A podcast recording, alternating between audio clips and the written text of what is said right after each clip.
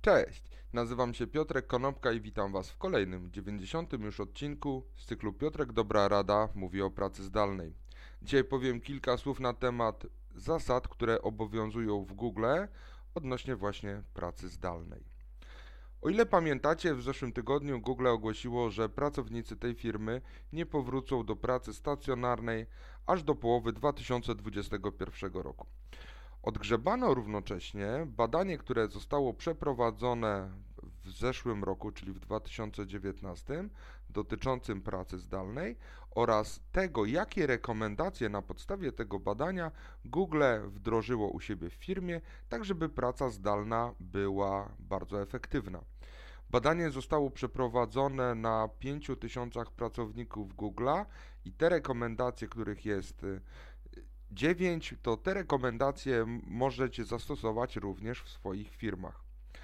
Przede wszystkim pierwsze to jest należy ustawić jako priorytet spotkania zespołu. Bo o ile w pracy zdalnej kluczowa w komunikacji jest y, komunikacja pisana, tak żeby nic nie uciekło, ponieważ czego nie ma w mailu to nie istnieje, o tyle być może w trakcie tej komunikacji umykają drobne szczegóły, które my wyrażamy mm, gestami, wyrażamy intonacją głosu.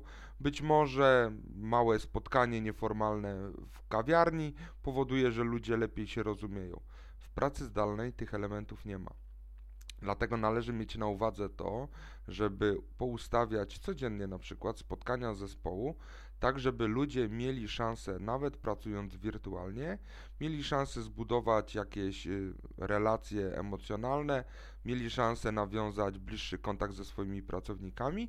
Należy jednak pamiętać o tym, żeby tych spotkań nie było za dużo, tak żeby pracownicy mieli czas rzeczywiście na wykonywanie swojej pracy. Punkt numer drugi to należy okazać osobiste zainteresowanie.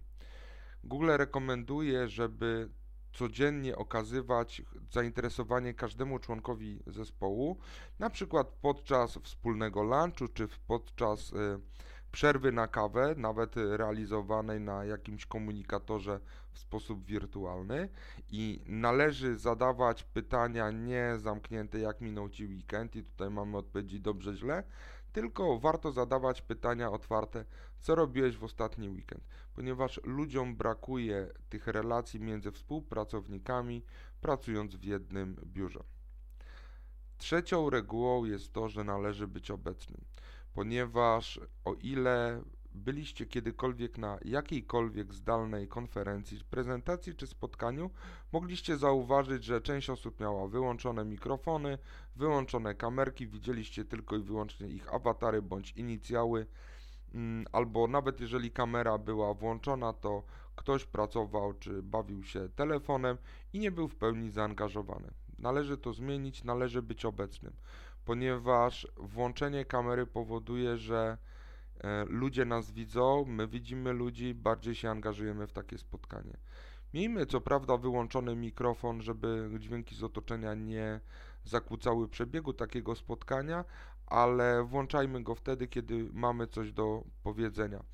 Jeżeli natomiast chcemy podtrzymać interakcję i mamy ten mikrofon włączony, to wydajmy dźwięk mhm albo dobrze, dobrze, tak rozumiem, ponieważ ludzie muszą czuć, muszą odczuwać obecność po drugiej stronie. Warto równocześnie nie patrzeć się o, tak w telefon, tak jak ja teraz, ale patrzeć się w kamerę albo się patrzeć na twarze swoich e, współpracowników w trakcie wideokonferencji, czyli ten kontakt wzrokowy też powinien być zachowany. Natomiast pamiętajcie o tym, że syndrom zmęczenia przez Zooma istnieje i taka konferencja powoduje, że jesteśmy o wiele bardziej zmęczeni niż, niż w trakcie spotkania standardowego twarzą w twarz. Czwartą zasadą jest to, że należy ludzi pingować. To znaczy, raz na jakiś czas warto ich się zapytać, jak się czujesz, czy wszystko u ciebie w porządku, ponieważ ludzie mogą um, odczuwać samotność, jeżeli siedzą u siebie w domu i nikt do nich się nie zwraca poza oficjalnym na przykład porannym spotkaniem. E, warto więc takie zagajenie, stuknięcie, wysłanie maila, śmiesznego mema wdrożyć po to, żeby ludzie mieli poczucie i czuli się rzeczywiście zaopiekowani, że ktoś pamięta o tym, że istnieją. Piątym elementem jest to docenianie swoich współpracowników, ponieważ y, jeżeli jesteśmy w biurze, jeżeli jesteśmy w pracy stacjonarnej, to łatwo jest okazać właśnie takie podziękowanie. Uścisk dłoni prezesa będzie mile widziany na Open Space. Natomiast tak samo należy doceniać pracowników za ich zaangażowanie w pracy wirtualnej.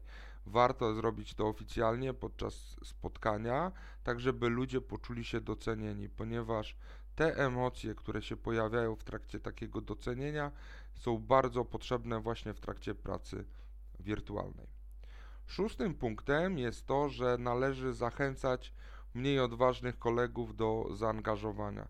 To znaczy, niektórzy z nas są bardziej introwertyczni, inni bardziej ekstrawertyczni, jedni lepiej się odnajdują w pracy zdalnej, inni trochę gorzej i osoby, które mają problem z włączeniem się w pracę zespołów w trakcie pracy zdalnej powinny być bardziej angażowane, bardziej zachęcane do uczestnictwa w, we wspólnej pracy, ponieważ y, ważne jest to, żeby te osoby nie zostały pozostawione samym sobie u siebie w domach w trakcie wykonywania czynności y, zawodowych, ponieważ to może spowodować stany lękowe, to może spowodować depresję, a zdrowie psychiczne i generalnie well-being jest jednym z filarów właśnie pracy zdalnej.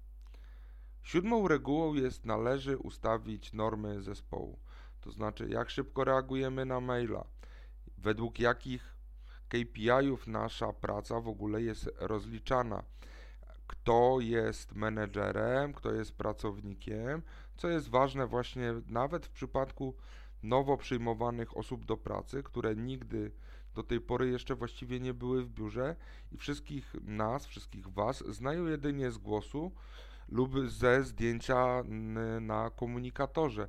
I nagle się okazuje, że ta osoba może nawet nie mieć pojęcia, że ktoś, kto rzadko pojawia się na spotkaniach, jest jej dalszym przełożonym. Także warto określić bardzo jasno, jakie reguły wy, występują w zespole. Warto zastanowić się również nad rzeczami prostymi administracyjnymi. Kiedy pojawiamy się w pracy, kiedy z niej wychodzimy, czy możemy w ogóle spóźnić się do pracy zdalnej, jakie reguły są związane z opieką nad dziećmi. Warto jest też podać zespołowi informację, jaki jest szerszy cel działania naszej firmy, tak żeby wszyscy mieli poczucie, że idą w jednym kierunku, żeby ten cel realizować.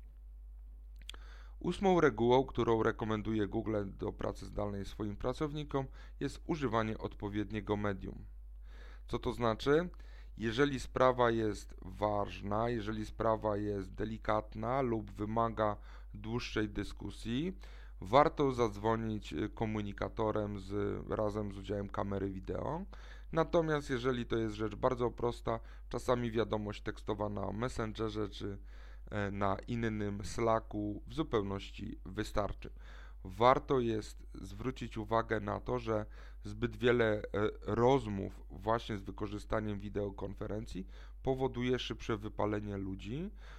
warto równocześnie zwrócić uwagę na to, że czasami wymiana wielu wiadomości na komunikatorze może zostać zastąpiona krótką 2-3 minutową rozmową wideo. I dziewiąta, ostatnia rzecz, którą wdraża u siebie Google, to jest ustawienie jako priorytetu właśnie well-beingu, czyli dobrego samopoczucia osoby pracującej zdalnie.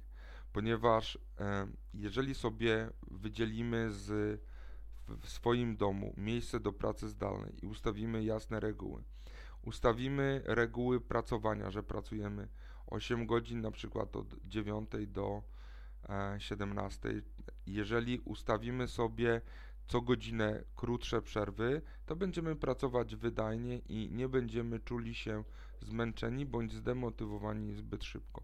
Warto równocześnie zwrócić uwagę na te osoby, które, którym na przykład spada entuzjazm, spada zaangażowanie, tak żeby zastanowić się wspólnie, jak można im pomóc, ponieważ tak jak powtarzam od dawna, w obecnej sytuacji wszyscy jesteśmy po raz pierwszy, po raz pierwszy i każdy z nas przeżywa dokładnie te same problemy, czasami się nawet do nich nie przyznając.